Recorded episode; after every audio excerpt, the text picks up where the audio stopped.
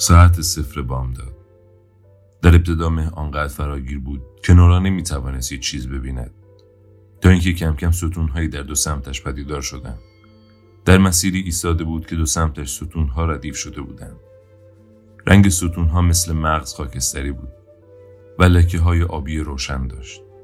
بخارهای مهمانند مثل ارواحی که دوست نداشته باشند دیده شوند از بین رفتند و شبه چیزی از پشتشان پدیدار شد.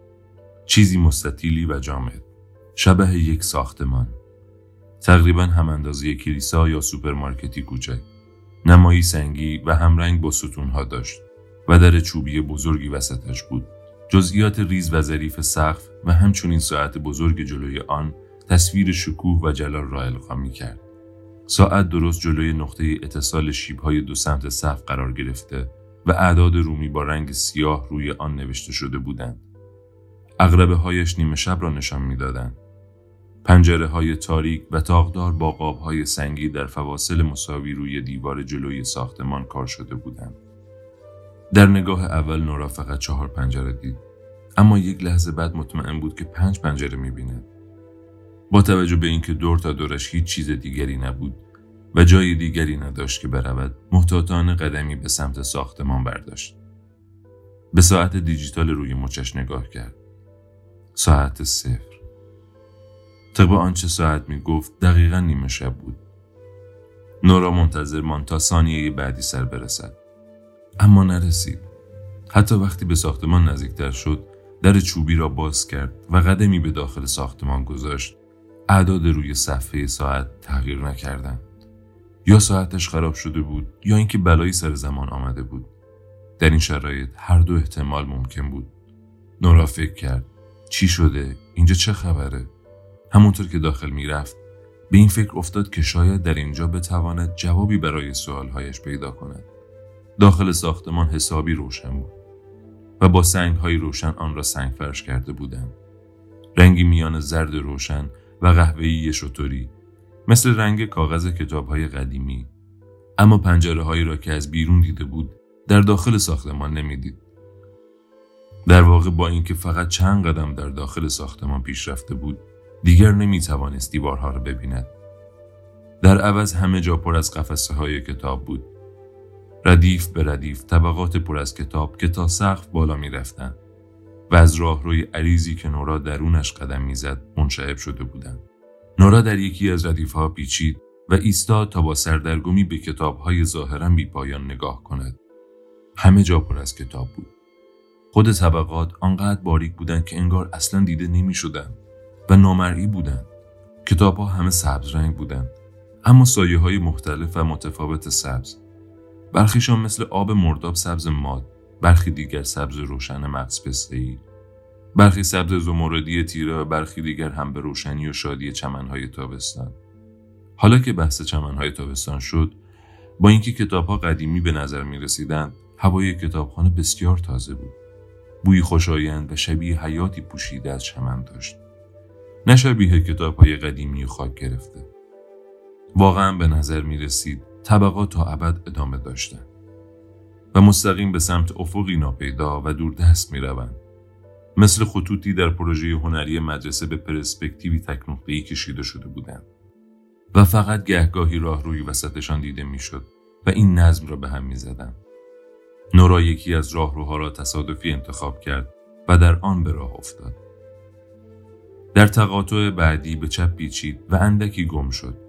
دنبال راه خروجی گشت اما هیچ نشانی یا تابلوی خروجی ندید.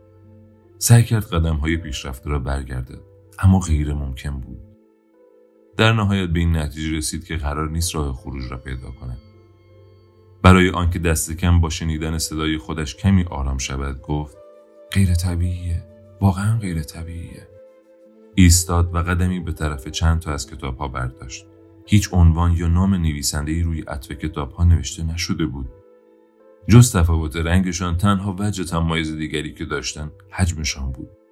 ارتفاع کتاب ها یکسان بود اما قطرشان تغییر می‌کرد. عطف بعضی هایشان دو اینچ قطر داشت و بعضی دیگر به شدت کمتر.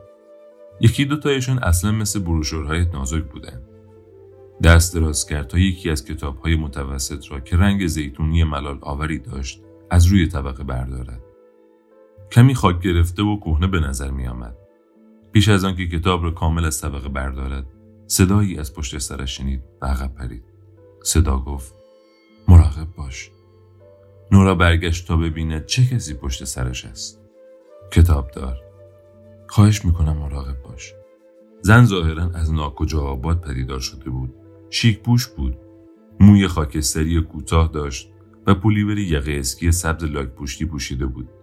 اگر نورا می‌خواست سنش را حدس بزند می‌گفت حدودا 60 سال است. شما کی هستین؟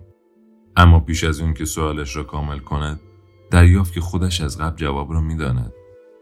زن محبوبانه گفت کتاب داره این کتاب کنه. چهرش مهربان بود اما جدی و خردمند بود. همان موی خاکستری به دقت بیرای شده همیشگیش را داشت و صورتش دقیقا همان شکلی بود که نورا به یاد می آورد. چرا که زن پیش رویش همون کتابدار پیر مدرسهش بود. خانم علم خانم علم لبخندی کم رنگ زد. شاید نورا به یاد آن بعد از ظهرهای بارانی افتاد که با همدیگر شطرنج بازی می‌کردند. روزی را به یاد آورد که پدرش مرد و خانم علم آرام آرام این خبر را در کتابخانه به او رساند. پدرش در زمین راگبی مدرسه شبانه روزی که در آن تدریس می‌کرد ناگهان دچار سکته قلبی شده و درگذشته بود. آن روز نورا حدودا نیم ساعت کاملا گیج و سردرگم به بازی نیمه تمام شطرنجشان خیره شده بود. در ابتدا حقیقت برایشان سنگینتر از آن بود که بتواند درکش کند. بعد ناگهان به ذهنش هجوم آورد و او را با دنیایی ناشناخته آشنا کرد. نورا خانم علم را در آغوش گرفته بود و صورتش را به لباس یقی اسکی او چسبانده و آنقدر گریه کرده بود که صورتش به خاطر ترکیب اشک و رنگ آکریلیک لباس دچار حساسیت شد. خانم علم فقط او را در آغوش گرفته و مثل بچه پشت سرش را نوازش کرده بود. نه حرفای کلیشه‌ای زده و نه سعی کرده بود با حرفای دروغین آرامش کند. برعکس فقط نگرانش بود. نورا صدای خانم علم را به یاد می آورد که می گفت همه چیز بهتر میشه نورا همه چیز درست میشه. یک ساعت طول کشید تا مادر نورا دنبالش آمد. برادر نورا نشه و بیخیال روی صندلی عقب نشسته بود. نورا هم روی صندلی کنار مادر ساکت و لرزانش و به او گفته بود که دوستش دارد اما هیچ جوابی نگرفته بود. اینجا کجاست؟ من کجام؟ خانم علم لبخندی بسیار رسمی زد. خب مشخصا اینجا کتابخونه است. ولی کتابخونه مدرسه نیست. راه خروجی هم نداره. من مردم؟ اینجا دنیای بعد از مرگه؟ خانم علم گفت نه دقیقا نمی‌فهمم پس بذار توضیح بدم